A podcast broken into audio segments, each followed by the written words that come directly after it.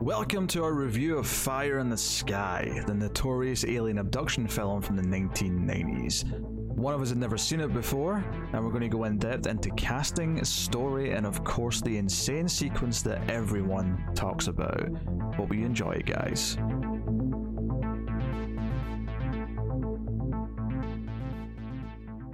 Welcome everyone to the Atomic Cinema Experiment. I am Peter, and joining me today is Tara. Greetings, citizens. I said that like it's not always you, it is always you, but the, just shake it, Surprise, Tara. shaking up the phrasing a little bit. This is a science fiction movie podcast. We get together and we talk about a film. It is 90s Alien season, and we are kicking off that season with Fire in the Sky, which is a film I have never seen before until now. Uh, whereas Tara saw it like once on cable when she was uh, like nine, and is returning to it now after all this time. Yeah. After those eons have passed between when you were nine and now.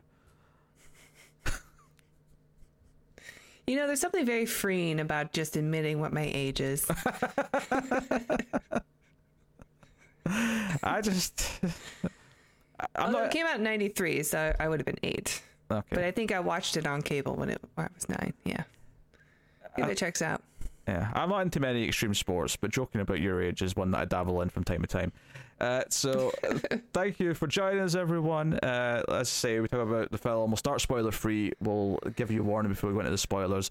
Uh, it's an alien abduction movie uh, about someone who does seemingly get abducted, and the friends and co workers that he's with who then have to kind of trying to explain to everyone why this guy went missing, and they're eff- effectively looked at like they might have murdered someone, and that's why he's not around anymore. And sort of poking in at the the belief and disbelief at their story, and whether or not they're telling the truth or not. And it stars Robert Patrick, T1000 himself, uh, in, a, in a lead role where he has. Uh, it it looks like Daryl from Walking Dead. That's just He really does. just call it what it is. That- I never th- realized they look so much alike. he's, he's got his sort of look going and then we have not a lot of people you'd recognize obviously the other sort of kind of famous person in this is elliot from et who is like i don't know 18 to 20 in this And Peter Berg.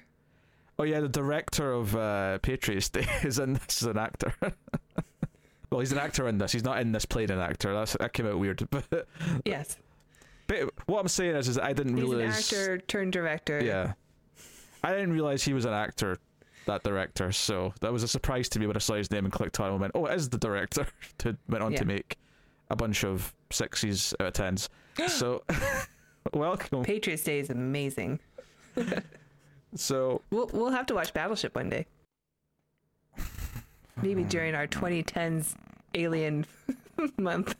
well, we- when we get to like Covenant and Prometheus, we'll do a 2010s Alien season. yeah. this was a first time for me, and I will say before we give our general thoughts on the film that I have heard of this a few times. Like it's been brought up in different podcasts that I've listened to. I've heard people talk about it, and I've heard people say it traumatized them as a kid. And I feel like it's because a lot of people who are around our age or in a similar age to us grew up in the 90s and this was probably something that played on cable in the 90s a lot. So you probably something a lot of people caught at some point in that time period. I somehow didn't. Somehow i just missed it. Maybe i'm just slightly younger and that's why but i never did but i'd heard there's a sequence in this that traumatized people as kids so i went into this going i w- wondering if it was a little too hyped up that maybe i was going to see whatever this scene was and i'll not recognize it and think ah that's a fun scene but it's not necessarily hitting me that way, or if it was going to be something I immediately go, oh yeah, I can see why this freaked people out, and it's kind of impressive and sort of take. So we'll find out in a minute how I did feel. But I'm going to ask I'm Tara curious. first because I always ask Tara to say this first. What did you think of Fire in the Sky? Yeah, I definitely wouldn't say that I was traumatized by it when I was a kid, but I I absolutely remember the scene vividly. I mean, I'm I'm sure I've only watched this movie once and nothing about the movie seemed new when I was watching it. Like every line I knew, every moment I knew. It was pretty remarkable actually for me to So obviously the film had quite an impact on me when I was a kid. But uh not traumatic to the point where like I couldn't sleep at night. maybe maybe like the first night or something. Mm. Also, Um, worth mentioning here while we're in the spoiler free section is that the scene in question, assuming I've got the right one, which I think I do, uh, is definitely heavily in spoiler territory. So we won't really talk Oh, about what yeah. it is until later. But I definitely still love that scene. Like it is good. It's a good scene.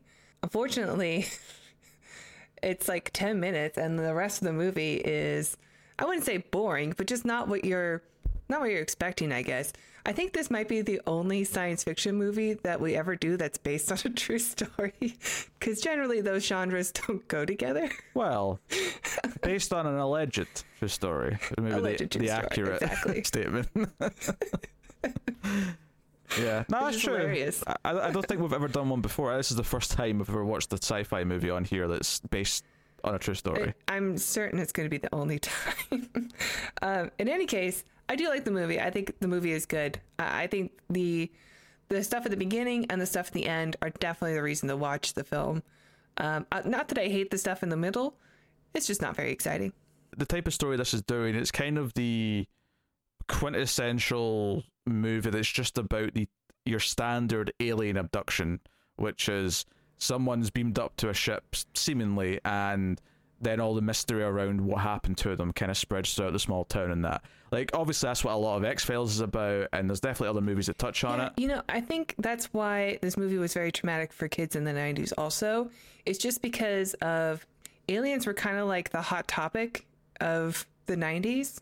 There's just a lot of alien shows like that and uh even like Unsolved Mysteries were like w- was a really popular show where they just reenact uh, stories that people told and crimes and investigations that never led to anything but there was always like what happened there's this mysterious supernatural thing that's involved or something I don't know. It's I think it's just, you know, the the flavor of the 90s is just alien abduction. So if you're always surrounding that and then you have this movie that, you know, can be you know, this is the boogeyman that you're afraid of, I think just kind of reinforces that fear.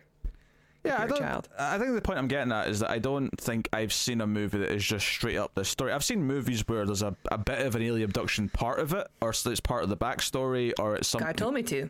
part of something in the movie.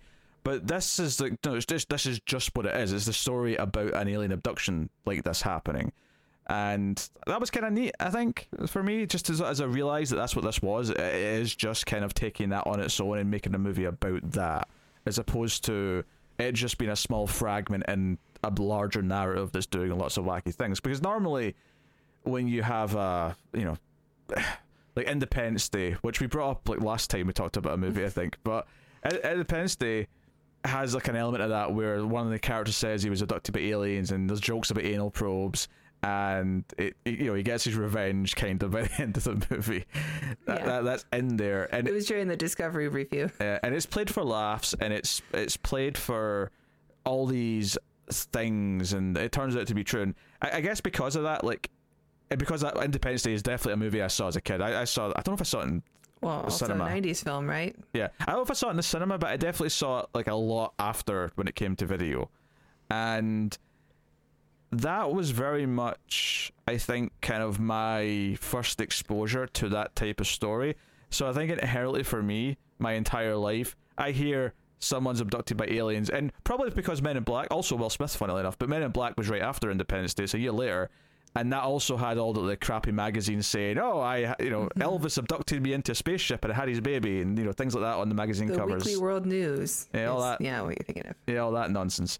So uh, it was kind of interesting to sit down and watch a movie which it tries to treat this like a very serious, like horrific experience that's scary. Yeah. The the mystery around it and the skepticism around it and uh, you know one of the core parts of the movie, you know that middle part that you were kind of referring to when it is just the guys in town and everyone's not really believing what they went through. Is that it kind of deals with this idea that they're all just kind of assuming that this group of guys might have murdered someone and they're all treating them, they're all, you know, they're all ostracized, they're all being treated like they're uh, you know, guilty of something, and it's, them dealing with those accusations and the looks they're getting and that kind of stuff. Uh, and I thought that part was actually kind of interesting. But I, th- that said, that said, I do kind of agree. The highlights of the movie are like there's like a 15, 20 minute stretch towards the end, and there's like maybe like a 10 minute chunk near the start, which are easily the two highlights of the film, and it's probably the scenes that people remember the most from this. Uh, those are very good, particularly the one towards the end. The one towards the end is really well shot and is really unique and is surprising based on what the rest of the movie is, how how deep it goes into what it's doing. And I think one thing that sticks out to me is that the movie's not perfect at what it's doing before that. The movie when it's doing all this stuff with the characters and the mystery and we're never going to have answers and all that, you can do good movies that are completely ambiguous and you deal with the psychology of it. This movie is decent at that, it's not great at that. And as I was watching that first like half or so even deep into like the second like the end of the second third, I was kind of thinking to myself, Oh, this is not bad. I'm kind of enjoying this. It definitely feels a bit nineties and it definitely feels this, this, or this. Um I think what happens and what you see in the last third of the movie, I think had those first two thirds been like the perfect like expertly written psychological film about dealing with the trauma and the mystery of the unknown, I might have been disappointed with that last third because it went to like, oh, we're just going to show you some stuff.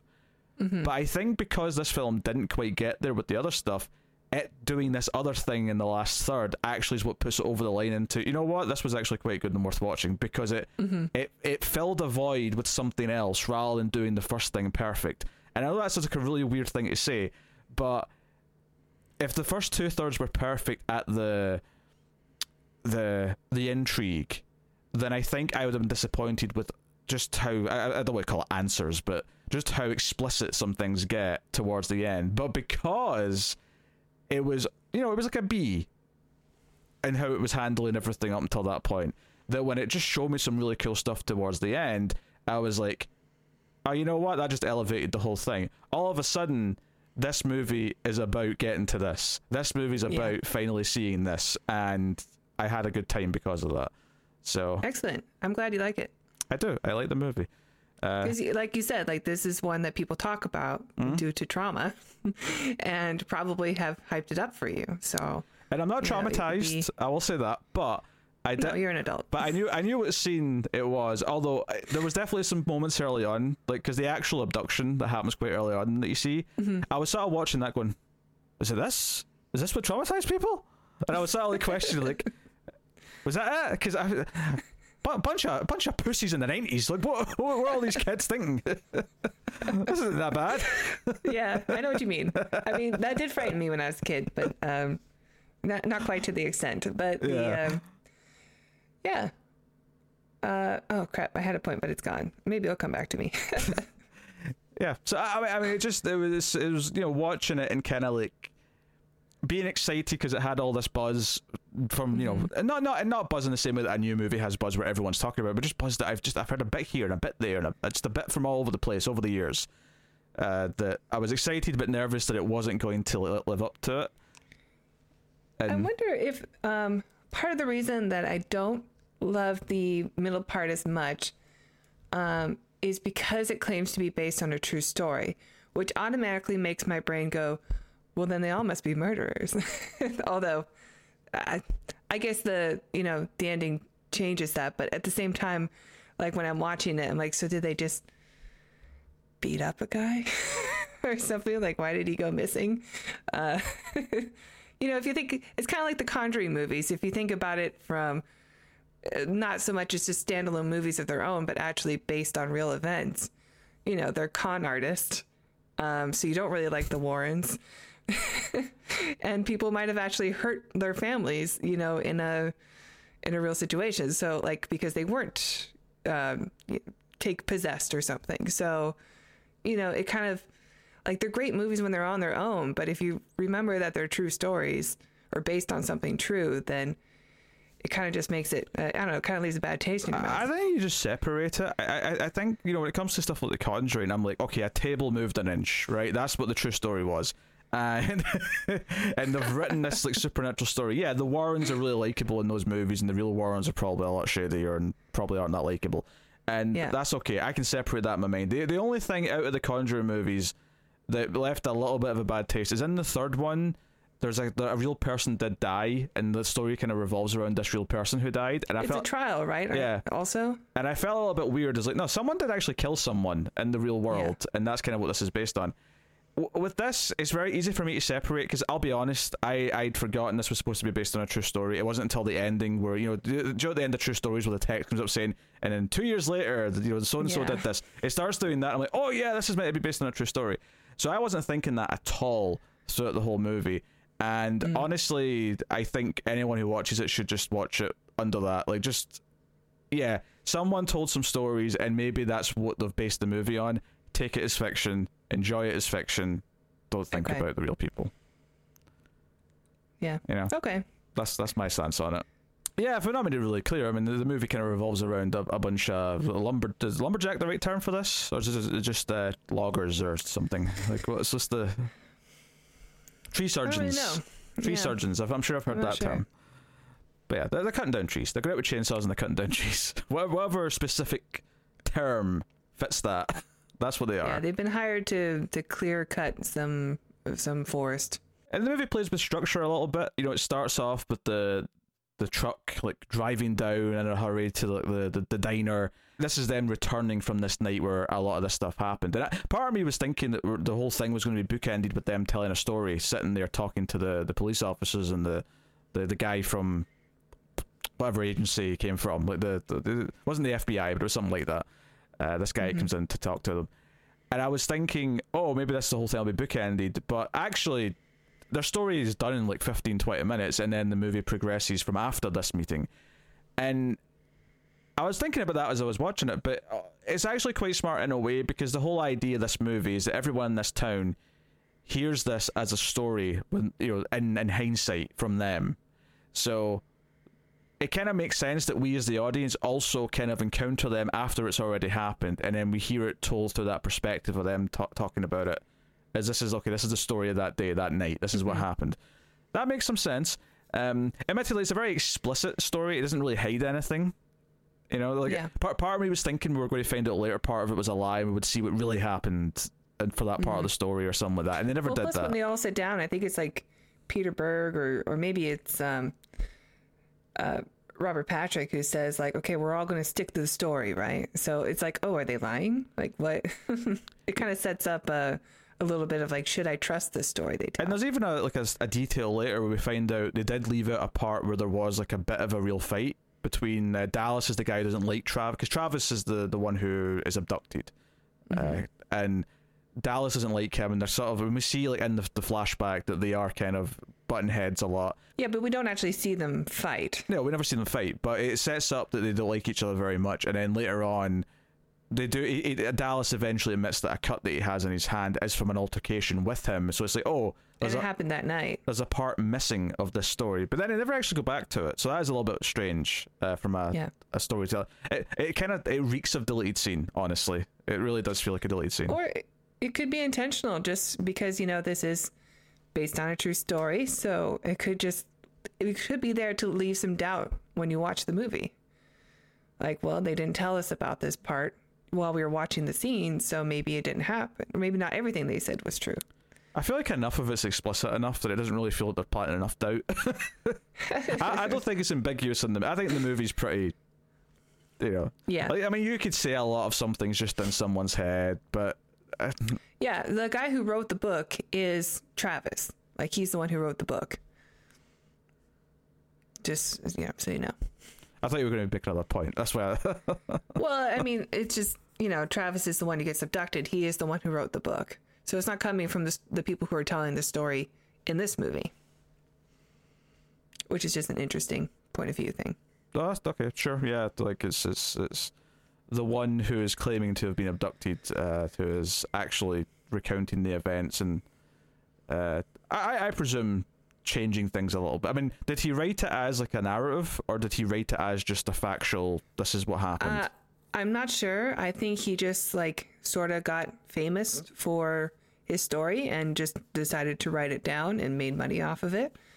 Um, I'm not really sure how it accounts I- I can't- his story. I can't blame him for that. Like if, if but I, I know that the the film isn't accurate to the book. Like they take some dramatic liberties when we get to like Sure. the final scene Yeah, which to make it more spooky. which doesn't surprise me, and honestly, I'm all for it. Like, Oh yeah, totally. yeah, so It's worth it, in my opinion.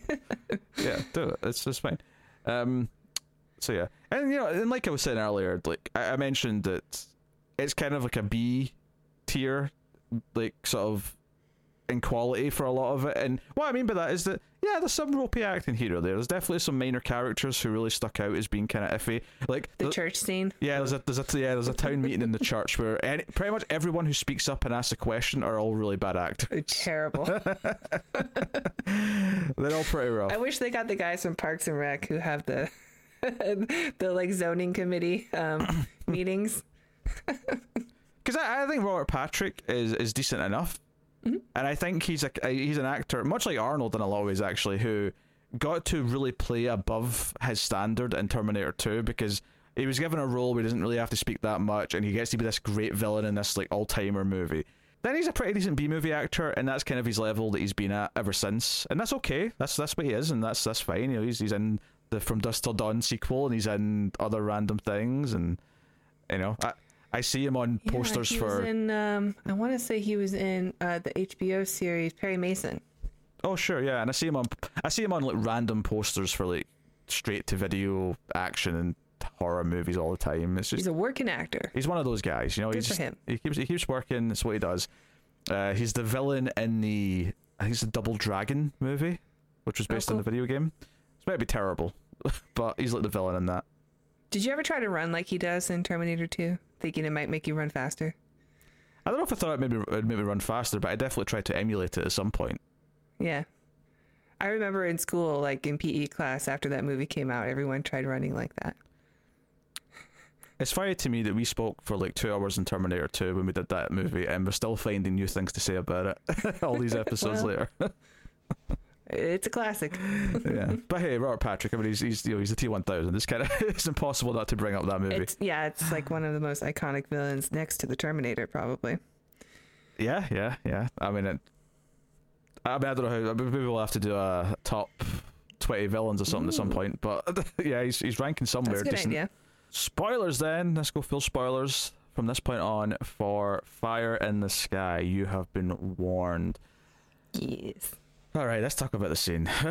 Okay. I mean, let's be honest. Let's jump to the end. We're all here for the scene where, because the, the the big thing plot wise, just to sort of establish where we are in the story here, is that Travis has been gone. People suspect his friends of killing him, even though Robert Patrick's his, like his best friend. In fact, he's even in love with Robert Patrick's sister and wants to marry her. So they're all like inter.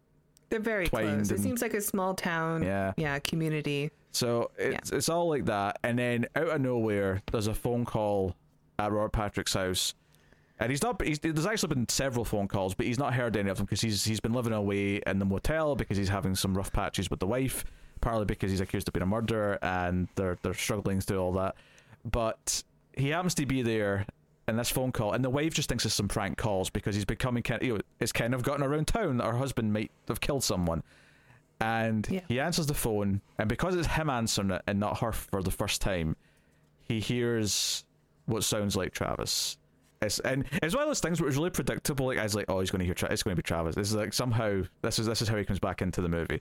And sure enough they go looking for him and he is butt ass naked uh, at a petrol station. He is in the rain. He's scared to look at anyone. He's clearly traumatized by whatever he's been through. Fantastic acting, I think. Like the moment where the uh, like someone tries to touch him and he just like does that shriek, where it's it's so like it's like an animal, like an animal that's been tortured or something. You know, like any kind of touch is just it's inhuman almost. It was really great. And part of what makes this so effective is that in the first part of the movie, when they're telling the story of the day, and we our introduction to Travis is that he's upbeat, he has these hopes and dreams. Mm-hmm. Robert Patrick's the moody one; he's the one who's trying to cheer him up. And when he goes to say hi to his possible wife slash Robert Patrick's sister, he doesn't go through the door. It's almost like a little joke bit where he always climbs up on top of the little roof and goes up to her window. And like Robert Patrick's wife's, oh, do you have to do it that way? And she's getting frustrated at him. But it's kind of cute. We see that he has this zest for life. He's kind of like a big mm-hmm. kid. He is the hopeful, happy one who has all these dreams and ideas. And then you see him like this, and he is this scared husk of a person. And it's like, mm-hmm. it's really effective because it's so different from what he was at the start of the movie, and it really sells it. Weird. He's got weird bruises on his face. Like they, they're not bruises someone gets in a fight. You know, they're Mm. bruises like very specific on both sides of his face, like the sides of his eyes and stuff. Symmetrical. Yeah, it's very uh, symmetrical bruising. That's very strange. Yeah. So this leads to him being kind of weird with Robert Patrick, and eventually he's taken home, and there's something that triggers the memories. And it, for the for the movie's sake, it sort of transitions from this trigger into this flashback scene of him being abducted. You know what happened when he was abducted, uh, and then at the end of this big sequence we're about to talk about. Is it, it sort of transitions into as if he's been in hypnotherapy or something at, at therapy and he's like told this story but it transitions into it really nicely. It's if he gets scared, he's hiding under the table in the kitchen, uh, because his his future wife and friends thought it'd be a good idea to surround him by people when he's clearly like nervous and uneasy about everything. Yeah. He just needs to be in a safe place alone. Yeah, read the room, guys. Read the room. But it's like uh, there's some syrup or honey or something on the table, and it Yeah, starts. Yeah, it starts dripping down the side of the, t- and it hits him in the face, and that's what triggers him. Because then he wakes up. It's almost like the, the Matrix scene where Neo wakes up in the pod, where he wakes up in kind of like a fleshy sack. I wouldn't be surprised if the Matrix like remembered this scene. And Oh, sure. Like, Let's do something like that. But he wakes up, and he's got his clothes on still, but he wakes up in this sack, and he started looking around. It's gooey, it's slimy, and that's what that's why the maple syrup's kind of making him think of it. He sort of pokes out of like this sort of there's like a one one side of it's like a sort of thin layer of flesh that he kind of Yeah, pokes like a through. latex. Yeah, But there's definitely like some sort of techie thing. It's very subtle in the latex that looks artificial. Mm. So uh, the whole thing looks very, you know, like uh I don't know, like um like biomaterial. You know, even the the whatever he's laying in is like this goo that looks kind of like mud. There's even something that looks kind of like worms in it, but they're not moving or anything like that. But then there's these lines in the you know, cocoon for lack of a better term, that look very much like a circuit board. So it's some sort of like a biotech thing. So it's a subtle detail that's there that I really liked. yeah, and it makes sense with what you see in a little bit as well. But uh, he he pokes his way out, and it's you know like a big chamber that has tons of these slots in the wall that he's just came out of. And but the, what I kind of like about the design of this is that they're not all identical. They're kind of like rough and like mismatched. It's almost like someone's like yeah put down this grid, but it's kind of like a loose clay thing where. They've not intentionally out of their way to make it all match perfectly. It does feel kind of haphazard, and some of them look Yeah. like they're kind of half empty or broken or don't work anymore when he does kind of go out and there's no gravity, so he's kind of floating around eventually, and he looks great too. and he sticks his hands into one of the other pods. You know, he, there's like a half half of a person like who's missing like their bottom half of their body, it's yeah, their torso. rotted. Yeah. Yeah, and he, obviously this freaks him out, and this this is all very dark and sinister. It's got a very specific mood and vibe. It's, It's all terrifying. it's yeah. all kind of like existential and like he's alone he's been taken by a force that he can't possibly comprehend and it's this foreboding and just completely Nightmare. overwhelming sense you know it's a yeah it's a nightmare so and he floats around and you know this does take a bit of time but like it's all very moody every second of it's kind of engrossing because of that He's holding on to like this umbilical cord thing. Also, it's like he, he's holding on to it, but it, still looks very organic, like much like the whatever latex thing that he's in. Yeah, and he starts moving around and he starts climbing up, and he eventually gets up to like an opening, and he looks over, and he freaks out because he thinks he sees aliens, right? Because we see some sort of what looks like classical looking aliens. Mm, with the big eyes, Yeah. big bug eyes. But the interesting little twist here is that when he does sort of like build up a bit of courage and he goes in and he goes close, he realizes that these are actually suits. These aren't like the the bodies of some being. They are these are the space suits that they effectively wear. Although, of course, it does the horror movie moment where one of them moves behind them. One of them is filled with a, an alien, and they they capture Yeah, he's just him. chilling, I guess. Yeah. And he gets dragged, you know, down alien hallways, gets put on an operating table, and this is the scene. Is that I mean, it's all been very impressive and well shot up until this point, but the the reason why this traumatizes people is once he's on the operating table. There's a, just a few specific details here that make this really particularly nasty from like a, a sensory overload perception. One is that they put like a sort of black gunk in his mouth, like it is a either as like a sort of lubricant or an, an insulator or something, to, because they, they stick like a tube in his mouth afterwards. But it's like shove this in his mouth first, and then put this big tube in. Not just a tube; it's like a metal, like vice or clamp or something, and then they use the like they're turning something into it, like a. Um, you know something that's threaded. oh sure, to, yeah. That they have to crank into it to keep his mouth open. And well, the first thing they do is they lay him on this like slab, this concrete slab or metal slab, and then put this. It looks like you know a blanket. Like he's they've cut off all his clothes, so he's nude. He's he's cold, and they put this like blanket over him. And then this like mist comes down, and they're all looking up at the mist, like just looks like a regular mist. And then all of a sudden, the blanket becomes like latex and it's vacuum sucking him down. all and he's trapped now. It's not a comfort anymore. On, on this nightmare. On this detail in particular, I actually didn't like it at first. See, when they put the sheet on on top of him, I thought that's just a regular white sheet. This looks really out of place mm-hmm. in this alien set. Everything else has felt really distinct and alien and like it's part of a different ecosystem and technology tree and all that sort of stuff. And this just looked like a bit of fabric, and I thought that looks really cheap and tacky. Like, why would you just use this sheet? but it did turn into out, out to be more interesting when it did suck in, and it's like, oh no, it's like it's just reacting and it's doing stuff. like it's actually yeah. got a purpose N- and it now functions. It's, yeah, now it's a nightmare. yeah, uh, and they, they cut out a hole for the mouth where they put the tube and all that, and then they cut out a hole for one eye, and they put like a device into his eye it's like a Clockwork Orange thing, maybe slightly.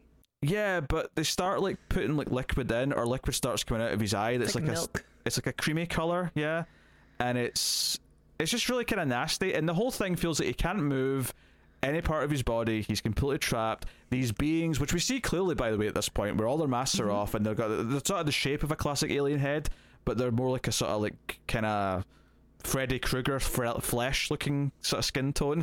I like the detail of like when you look at them straight on, it looks like they have a regular neck, but if they turn to profile, there's like a hole here, so it's like their neck's made of two separate parts holding up their head. I like that a lot. I thought that was a neat detail. Yeah, I also like that they, they show no like empathy or remorse. This is like very. This is a day at the no, office for them. This is like probably what Foxy feels when I take her to the vet.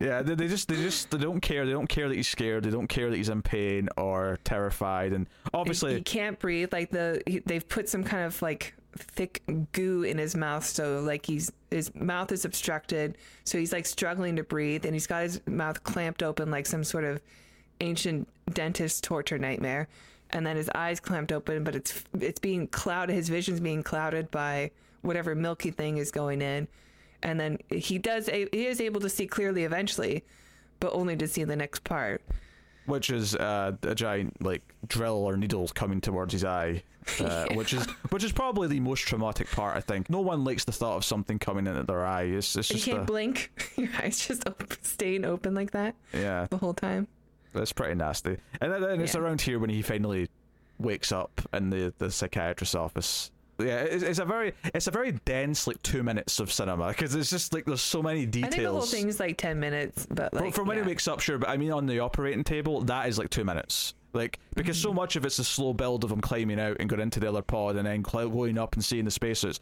The actual bit in the operating table is like a really really dense two minutes of details. You've got this sheet, you've got the gunk they put in his mouth, you've got the tubing, you've got the eye mm-hmm. clamp, you've got the the drill or needle get into his eye, you've got the aliens themselves. There's so much in such a quick span of time. And this is what I was saying earlier when I was in the spoiler free section is that the movie is playing the oh it's all a mystery do we believe them do we not well the authorities believe them they take a lie detector test we'll talk about that in a bit more detail in a bit but all that stuff is going on and had that all been like like a plus stuff. I might have actually been disappointed that it sullied it by just showing us like straight up here's a bunch of like proper science fiction like spaceship stuff.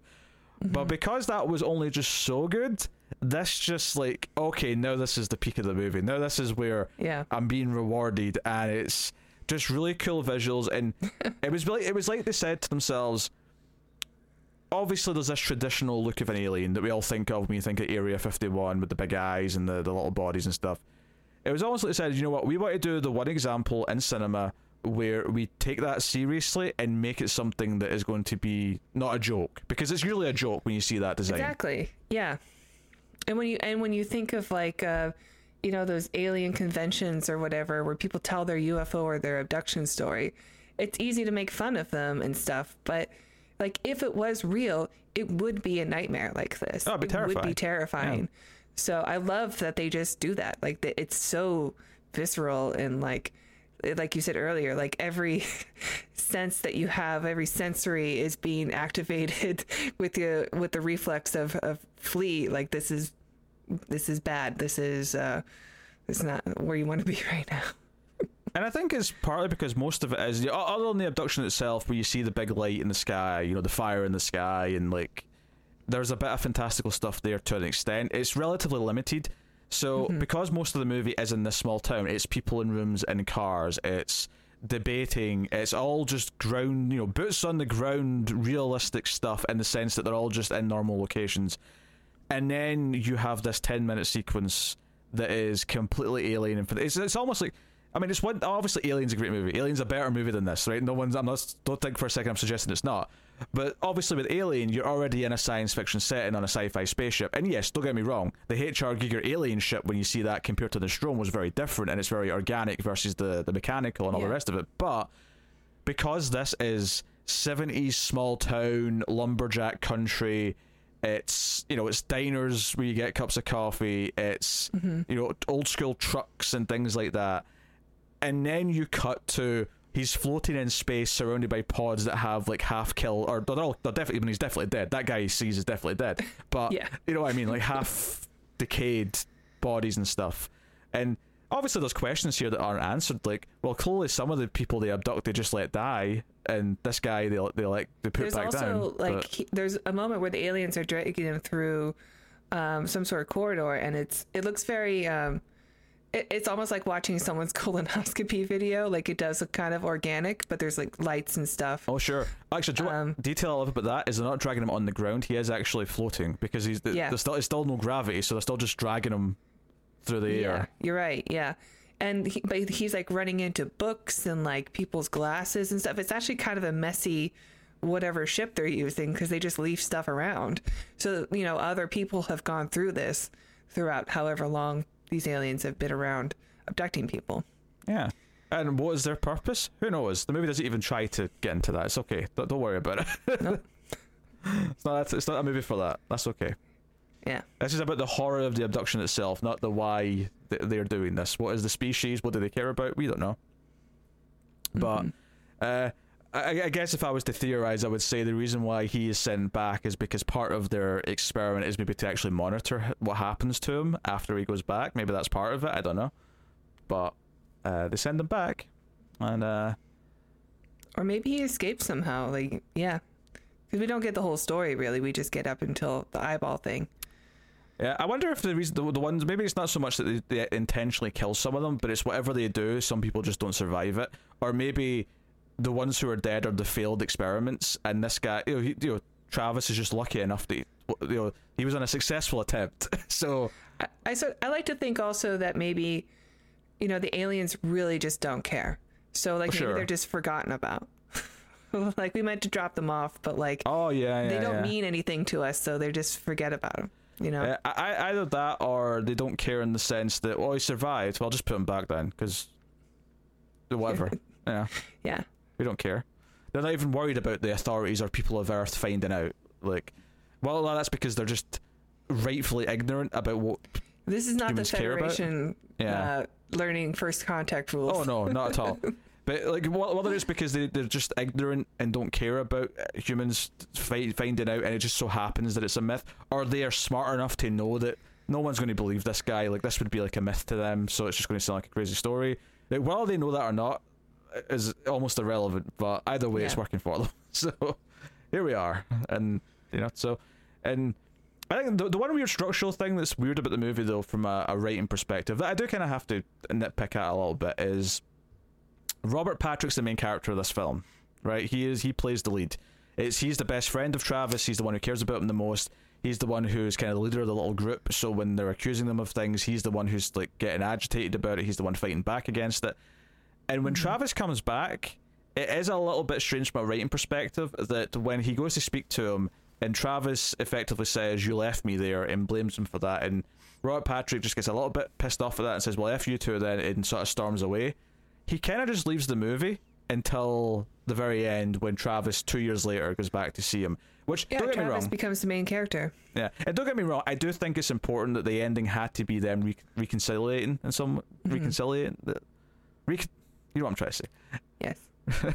A Reconciliation. reconciliation scene. Yes. Yeah. they had to, to have a reconciliation between them, right? That was important that the movie had to end that way because we started with their friendship, had to end with their friendship. That had to be the the, the arc because we can't answer all the alien questions, but we can a- answer this friendship. We can finish that. We can Yeah, that's smart.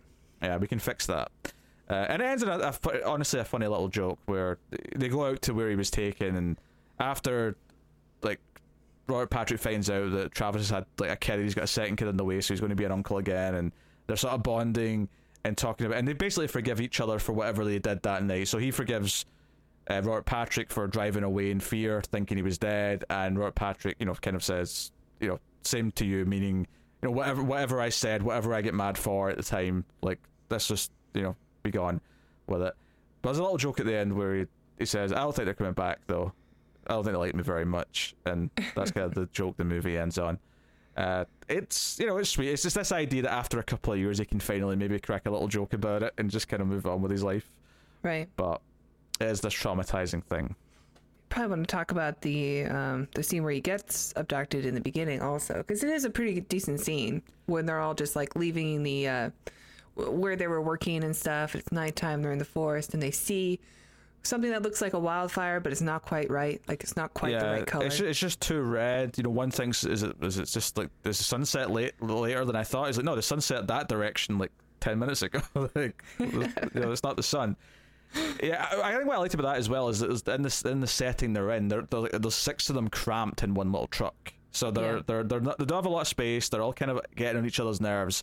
Like as they're getting closer, they're realizing, oh wait, we're going to like pass through that because there's only one road up here and it's a windy road through the forest. So we're- going to encounter whatever this is. We're going to get close to it. And sure enough, Travis is the curious one who like gets out and says, "Look at that!" And there's like, we do see like a floating object. It's not quite a saucer, but it's like a sort of ball. It's hard to tell because Yeah. we can see like everything below it, but we can't see what's above it. So we can't Hmm. see where the, the light cuts off and above. It just looks like darkness. Yeah, you can see part of the structure though. You can see like part of like a, a mm-hmm. dome at the bottom, I think, give or take. Yeah, it's it's a it's a dome. If a dome had like a disease to it or something, it's very like poxy looking.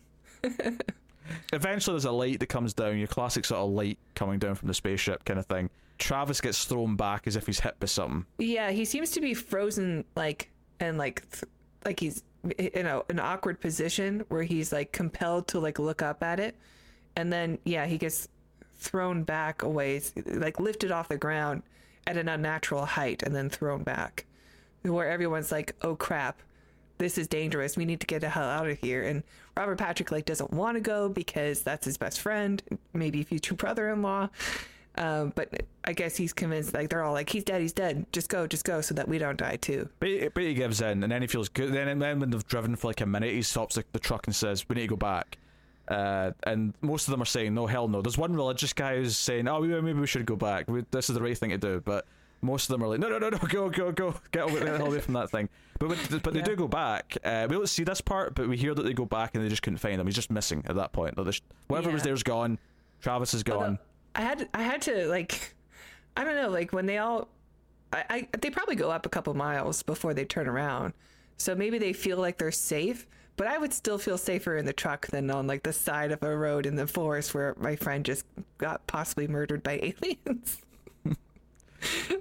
Yeah, it's, it's, it's, it's relatively effective, I think, and there's a lot of Yeah. little smart things that are in there in the script to kind of make this work in the sense that our main character, Ro- I keep saying Robert Patrick. What's his actual name?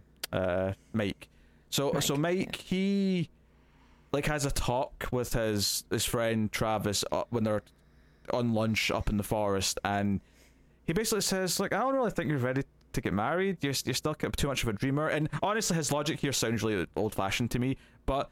It doesn't matter. The, the point for the, the movie is though is that he's effectively disapproving of what Travis wants to do, which is marry his sister, which obviously isn't necessarily something he wants to hear. And they don't get into a fight about it, but it is a little awkward and it is like this sort of wedge.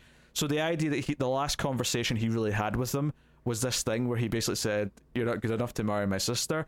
It adds to this guilt of like, I Yeah. didn't, I left him there thinking he was dead, and now he's gone. And if he is dead, the last thing he heard from me really was, "You're not good enough for my sister." to join my family. yeah. So, also, like, if from the perspective of like the investigators, it could be a motive for murder. sure, yeah. If you're if you're really looking for a motive, that maybe you could fudge that into one. Yeah. sure. Yeah, I know, and I really like that. There's, there's like um, I mean, there's there's kind of some some interesting things here about like them going out into the forest to cut down trees and just taking what they want. That you could argue Mm-hmm. that that kind of parallels the aliens coming down and just taking people that they want without yeah, caring. Totally.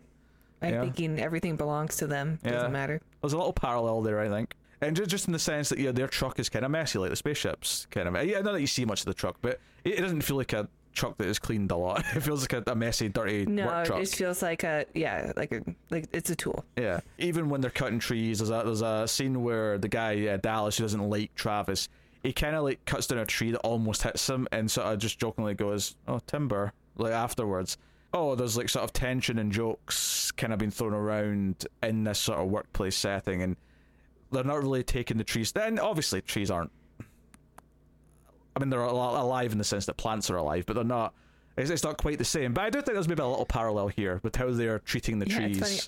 I actually just watched a movie called uh, Clear Cut, which is also about just uh, the white man coming into the Canadian forest and just taking down all the trees like they don't. they- They're just a commodity. They're just money, not realizing that this land is sacred to, uh, you know, the Native Americans that are up there. Um, pretty good horror movie, actually, or horror thriller. Ah, Interesting. Uh, but you know, I think those parallels are kind of there, and it's uh, it just adds a little bit of subtext to, to what's going on and a bit a bit of a layer to, to it. Uh, Mm-hmm. and of course, the other part is the, the idea of the accusations and like no one believing anything, and understandably so, because in the real world, if someone tells me they were abducted by It's a pretty fantastic story. yeah, I'm yeah. kind of like, yeah, it's kind of hard to buy into it, honestly. It's like telling. It's like yeah, if someone told you, um, you know, everyone in my family died because the house is haunted, you're like, I don't believe you. You're probably just a mass murderer. yeah. uh, that's- what I'm going with. And but you, you, but on some level, because you're watching a movie and you get to experience it with the characters, you're sympathetic to the fact that they did see something fantastical and no one's And going no to one believe believes- them. Yeah. Uh, there is something to that, and that's that's you know it's interesting. Um, yeah. So obviously the they're asked to lie detector test, and at first he just says we'll think about it. They do go to the the Dallas guy who's the the one who's kind of the most. He's the bad boy. He's the one that gets angry and yells at people a lot. They convince him to come down for this lie detector test, and it kind of cuts between them as they're all taking this test. Because Dallas's test, because he's anxious, is inconclusive. They want to test everyone again, and they get mad and leave. But once they walk out the scene, he does turn to the sheriff and like the other guy and like, you know, the other the, the other five results, like they all match. They're, they're all said they're all telling the truth. They all believe what they're saying. That they're all at comfort saying what they're talking And about. And that is true. That is taken directly from the uh, the actual event. Yeah. Uh, which is interesting, you know, like obviously lie detector tests aren't foolproof, but when you have five matching lie detector tests, it's like, ah, Well, that's the thing about lie detector tests is that they don't actually work, but because people believe they work, they work. It's kind of a yeah, yeah. You, like you, you, can't really use it in a court of law, yeah, but you, like you, you, can, can use it to get a confession out of people. you can trick a lie detector test because if you if if you just sort of are at comfort or peace where you believe what you're saying, if you if you're good at sort of teaching yourself to do that, then you can basically trick the lie detector test because as you say, it's the getting agitated that you're telling a lie or getting nervous Mm-hmm. that you're telling a lie that sort of reveals that you're telling a lie. So it's possible to Yeah. to beat it. The, the movie doesn't really bring that up. That said, though, like these characters that are presented to us in this film don't seem like people who have been trained like Jack Bauer to beat lie detector tests their entire life. also, I mean, they all tell a story about a man they knew getting abducted, going missing for five days, and then returning, and him saying he got abducted, and that's why he was gone. Yeah, that that's a very important detail. The guy comes back and no one really has a good explanation. He doesn't really remember where he was. Obviously, he does remember eventually, but it, like it does kind of present this like, well, something happened, and he was out there without food or water for five days, or he was somewhere without food or water for five days. It's well, Yeah. you know, that's, it, that's that's what this is one of these stories where there's enough juicy details where you sort of go, hmm, maybe just, may, maybe it's possible. There's just there's just enough there that you got me speculating a little bit. It's definitely more possible than Ghost. Sure. Sure. it's, it's just I I think that's the part of it. It's like if it, if it was just you know five people saying this happened and someone went missing, you would probably just be assuming some foul play. But the fact Yeah. that he showed back up and at no point, certainly not in the movie, maybe in real life, I don't know what happened in real life, but in the movie, at no point does the returning Travis ever once suggest that he was mistreated or anything by the other guys. He never says anything about them that suggests they did I something mean, the wrong. real guy goes on to write a book about his experience. Yeah. So, Which you know, I- you know, true or not, I don't blame him for milking that. like once he became a bit of a celebrity, I don't blame him for like turning that into like a career. better than yeah, being a, a lumberjack. it's a dangerous job. Sure, yeah, yeah. He gets to sit at you know a computer and t- write out a manuscript instead of dodging Go on TV and dodging logs and stuff. go to those UFO conventions and sign autographs. Yeah, because there's that there's that moment when he's waiting in the car for uh, his girlfriend, and like, the kids come up and like want him to sign the newspaper. Joe, it's funny actually. Uh, on, on this, the time period because it's set in 1975, is I because I didn't remember it was based on a true story. Like halfway through the movie, I was thinking, why is this set in 1975? Like, that, like this came out in 1993. This could just be 93. There's nothing about it that feels like it needs to be 75. Honestly, because of the small town, like anywhere between Yeah. the 50s and the 2000s could is all the same time to me. Everything looked the same. It- well, it's the phones. If people have like some form of cell phone, then you you, can date it past a certain time. Right. But before that, because it's all a very specific look of small mm-hmm. town working America, it's it, it does look quite similar for a long time. I, I wouldn't say that their hairstyles or their clothes are like particularly. I mean, they, they look believable enough to be in the seventies, but I wouldn't say they, they look like this. St- like you could tell me this was nineteen ninety three, and I would like, yeah, it looks like ninety three too. I mean, if you added phones, you would say it's a small town in America or Canada now. Like they just wear flannel and jeans and like working outdoors. They they still use chainsaws to cut down trees. True, true. it, just, it doesn't. Yeah, it doesn't focus on anything that um like dates that- yeah. Other than having no phones and, or I mean, and to a lesser extent, and maybe everybody gathering around at a church to get their news from the sheriff. Sure, yeah. I feel that still that's happens in thing. movies set today, though, that are in small towns. They still do like, okay, everyone's going to the town meeting to talk about the the, thing going on, kind of.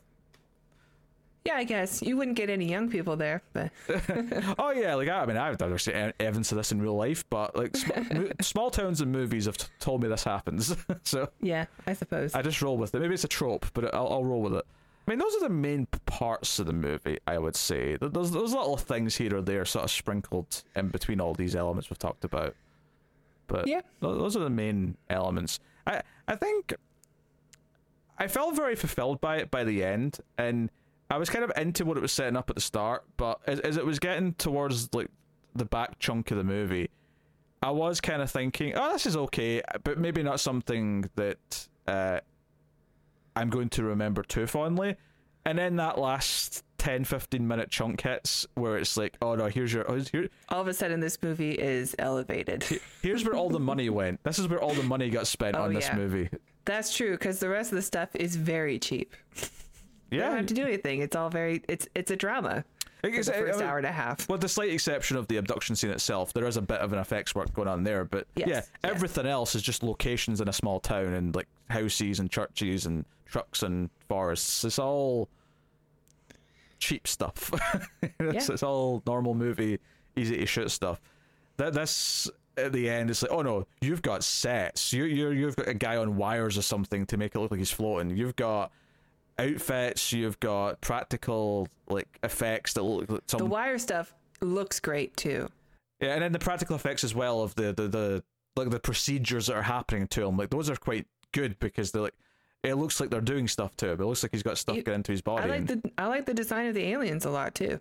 I, I like it as a, a take on the classic Alien. Mm-hmm. You know, uh, because one of the things that a lot of movies do now is that they try and overcompensate by making them too complicated, and then they just get really dull because they're just a mess of parts.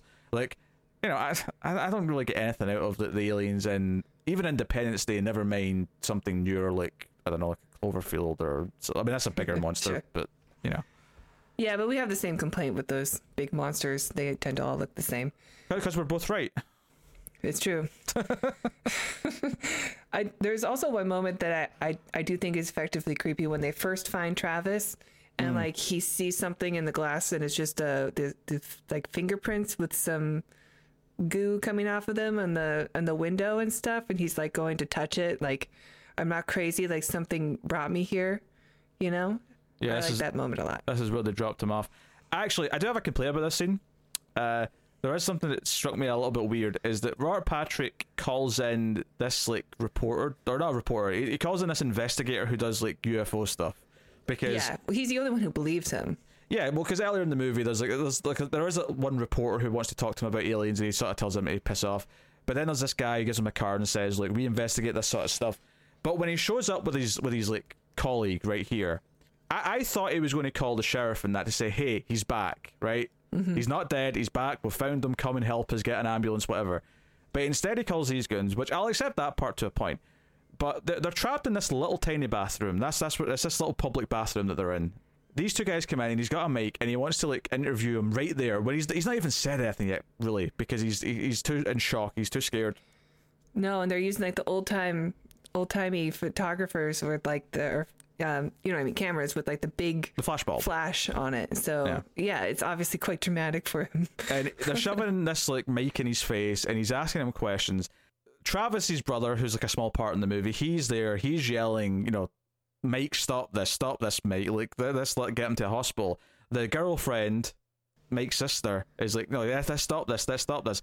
And for some reason, eventually Robert Patrick does actually eventually say, okay, you've tried it, it's not working, let's get him to hospital. But there's a good like minute of this scene where he's like, no, give them a chance, give them a chance. And I'm like, why? what, what, what reason do you have here t- for, to give them a chance right now? This is not the Yeah. time for this. The only thing I can imagine is that he took them seriously because they took him seriously. So hmm. maybe he thought like they would be the experts in this situation. But they come off as eh. just complete hokey. They come off, yeah. yeah. they come off as uh, a bunch of cranks. Yeah, they, they, they come off as like, like t- these days they'd have a message board and they'd have like a Reddit th- group and like we investigate paranormal shit. we have a podcast. Podcasters, I know. the scum of the world. I mean, let's face it. Most movies these days that have a podcaster character, I usually don't like that character. or they're set up to be murdered and by Leatherface. I realize the the reason for that is, you know, or the irony of that, I should say, is uh, is not lost on me. Yeah. But we, we do a movie podca- podcast. We're not doing like true crime podcasts, and you know, we're not trying to like talk to Michael Yeah, Myers. we're not successful. yet, That's right. yet. Travis, if you're still around, we'd love to interview you. oh yeah, we'll interview you. We'll even read your book. Yeah, it was funny actually because obviously they did put stuff to him physically that I thought, oh, is there going to be like a little moment at the end where his like two year old son's going to like have like a glowing eye or something? Like the idea that his body like they put oh. something in him, and now his son's going to be like half alien or something. Just have a really big forehead. Oh, uh, it just starts speaking Klingon out of nowhere. It's like, whoa, that's weird. Where did you pick That's that awesome. up? Honestly, it's it's a pretty solid movie. It's not overly long either. I think it builds in the the normal mystery of it and the effect on the characters that when it does give you that big payoff, it does feel like a payoff and it does honestly feel really creepy and well directed. I think him's creeping about floating around that ship looking for mm-hmm. anywhere to go when like if he runs into these aliens, he can't fight them. He's he's not going to be able to do anything. This is their home. No, he's so out of his It- yeah, element, it's their home, it's their technology. He doesn't know his way around, and he's floating, which implies that they're in space right now. So even if he does somehow take control and like maybe is able to fight a couple aliens off, what's he going to do? Land the ship? like he can't do anything. He's at He the, does knock the helmet off one of them. he does, he does, but you know, it's not like he knows how to control the the beam to send them back down to Earth or anything. Yeah, and like they're use using gravity. Like they seem to be fine. They can walk around on the ship, but he's floating the whole time. So Mag boots. like they they have a well, they're naked. They look to be naked anyway. So the, it just looks like um, yeah, this whole thing is like a controlled atmosphere to keep him submissive. Or maybe it's maybe it's not less of a control thing. Maybe it's just that their the gravity they're used to is so different from ours that like it's it's so much lower than Earth's that to, we'd be floating in their gravity because we're so whereas they're like Maybe more they, dense. Maybe they have sticky or something. feet. Or yeah, maybe they just have sticky feet. I mean, that's possible. uh, or, or I mean, you said earlier on that there was like tech built into like the, the material on the pod. Maybe maybe they just put like mag boot tech into their feet. Maybe they just like put it straight in there. It's it seems convenient. Yeah. Yeah. They're, they're like a cyborg, cyber, cybernetic species. They put in like tech into their, their body and stuff. you know, any if there's going to be another alien abduction movie, I mean, they have a high bar to reach when it comes to like if you're going to make it a thriller scene to do something better than this. Yeah. You know what? It it might be almost a one scene movie, but that one scene is pretty great, and it's So worth it. and yeah. the rest of the movie's not bad. The rest of the movie, you know, gets us gets us to the line, but that that's what puts it over the line, and you know, so uh, I would recommend it. I would recommend checking it out, and uh, I had a good time, and uh, I'm glad I bought this one because I probably will watch it again at some point. So. Oh, you bought it? Cool. It was on Hulu. It was on sale. Uh, in fact, if I recall correctly, I when it was on sale like a month ago, I said, "Hey, this is on sale. Do you think we'll do it soon?" And you said, "Yeah, let's do it." And then I bought it. that was how that conversation went. That sounds right. so here we are, and then we came up with the '90s alien theme, and uh, all of a sudden, I had a place to live. So. There you go. Um, we can rate the film. Tara, what are you going to rate Fire in the Sky out of ten? Uh, you know, I was thinking 6.5, but honestly, after our discussion, it is a really good movie, and that scene uh, does elevate the film to a 7, I think. So I'm going to go straight 7. Okay. Uh, I think I may even nudge up a little bit from that and go say seven point five. I'm not going to go eight because I do think the rest of it is a bit more more B movie tier, and then it's really elevated by that one scene. So I think because of that, I can't go into great. But I think I'll give it an enthusiastic seven point five. I, I really had a good time with it. So uh, there you go. So yeah, I'm going to make Tara pose for the thumbnail at this point in time. So I don't know why I always forget that you're going to ask me this. always. It's like an alien abduction. I've made you forget the trauma, and then every time I get to spring it on you. All right, three, two, one, pause. All right, okay. It was much better. That's Than, my best Travis. I mean, the last time was was he's he smiled and put a thumb up, and it was like you had nothing for that. So I'm glad I'm glad you had some inspiration for this one. I have nothing every time. I will take this time to thank our Patreon producers for the month. So thank you very much to Tyler Hess, Cindy Palacios, David Short, Bordnow, Christopher Moy, David Brown, Al Treisman, and Alison M. Fordyce. Thank you all to our Patreon producers. But you can support us for as little as $1 per month, can't they, Tara? That's right, Peter. If you enjoy our reviews, please check out our Patreon page. It's patreon.com slash mildfuzztv. And for as little as $1 per month, you will get access to bonus movies for the Ace. You get to check out our reviews for cinematic classic masterpieces like Yor, the Hunter from the Future, which has the greatest theme song ever made. Some other junk. Walt is the man. And if you donate $5 per month, you will get access to votes for what we watch every month. We're Yeah. doing a 90s vote for That's a good one. point. I actually don't know what our third movie is yet because it's the vote winner. that's the third one. Oh, that's right.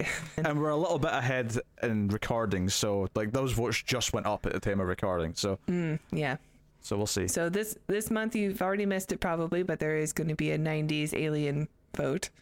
And then uh Well, you'll definitely have missed it because this will be up in April, and the vote who ends. knows what May will bring.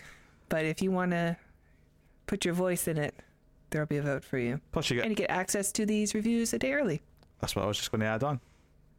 I thought you forgot Mm-hmm. about it, but good job. Thank you. So there you go. there's the plugging. And that is the show. That is the Atomic Cinema Experiment. Hopefully, you've been enjoying these more. If you're watching the video versions anyway, the more edited form that they're, they're taking and enjoying the extra razzle dazzle. If you listen to the audio versions, you're basically not noticing anything different, I imagine. But uh, I'm putting more work in, so I just They look good. just appreciate, it, I guess. Uh, but yeah, thank you very much for joining us. It is always a pleasure uh, taking you to space and back. hmm that was. I'm glad he didn't talk about the anal probe in this. Who? Travis? All right. I thought you meant me. I was like, why would I bring up the anal probe? There was no anal probe. Unless that happened, like maybe maybe it was too traumatic and he woke up just as the fl- just as the memory was going to get too traumatic. He woke up. Maybe there was no way to do it in the movie where people would take it seriously, True. Uh, although, because then it would become a. Guys, don't pray into the microphone. what, what if uh, like that table he was strapped on like had like a like it, it, it then turned around? Like what if it spun Ah, and then his ass was just in the air? and that's where it ended. Yeah. With the, it's the same scene as the eyeball, just reverse. Oh dear. Still pretty traumatic, actually. It's a nightmare. I mean, let's face it. All of this is a violation of some sorts. It's just. Mhm. I mean, Great movie, yeah. Uh, anyway, there you go. That is the that is the movie. That's Fire in the Sky. Thank you once again for watching or listening. We always appreciate it. Keep watching science fiction and computer ad salsa.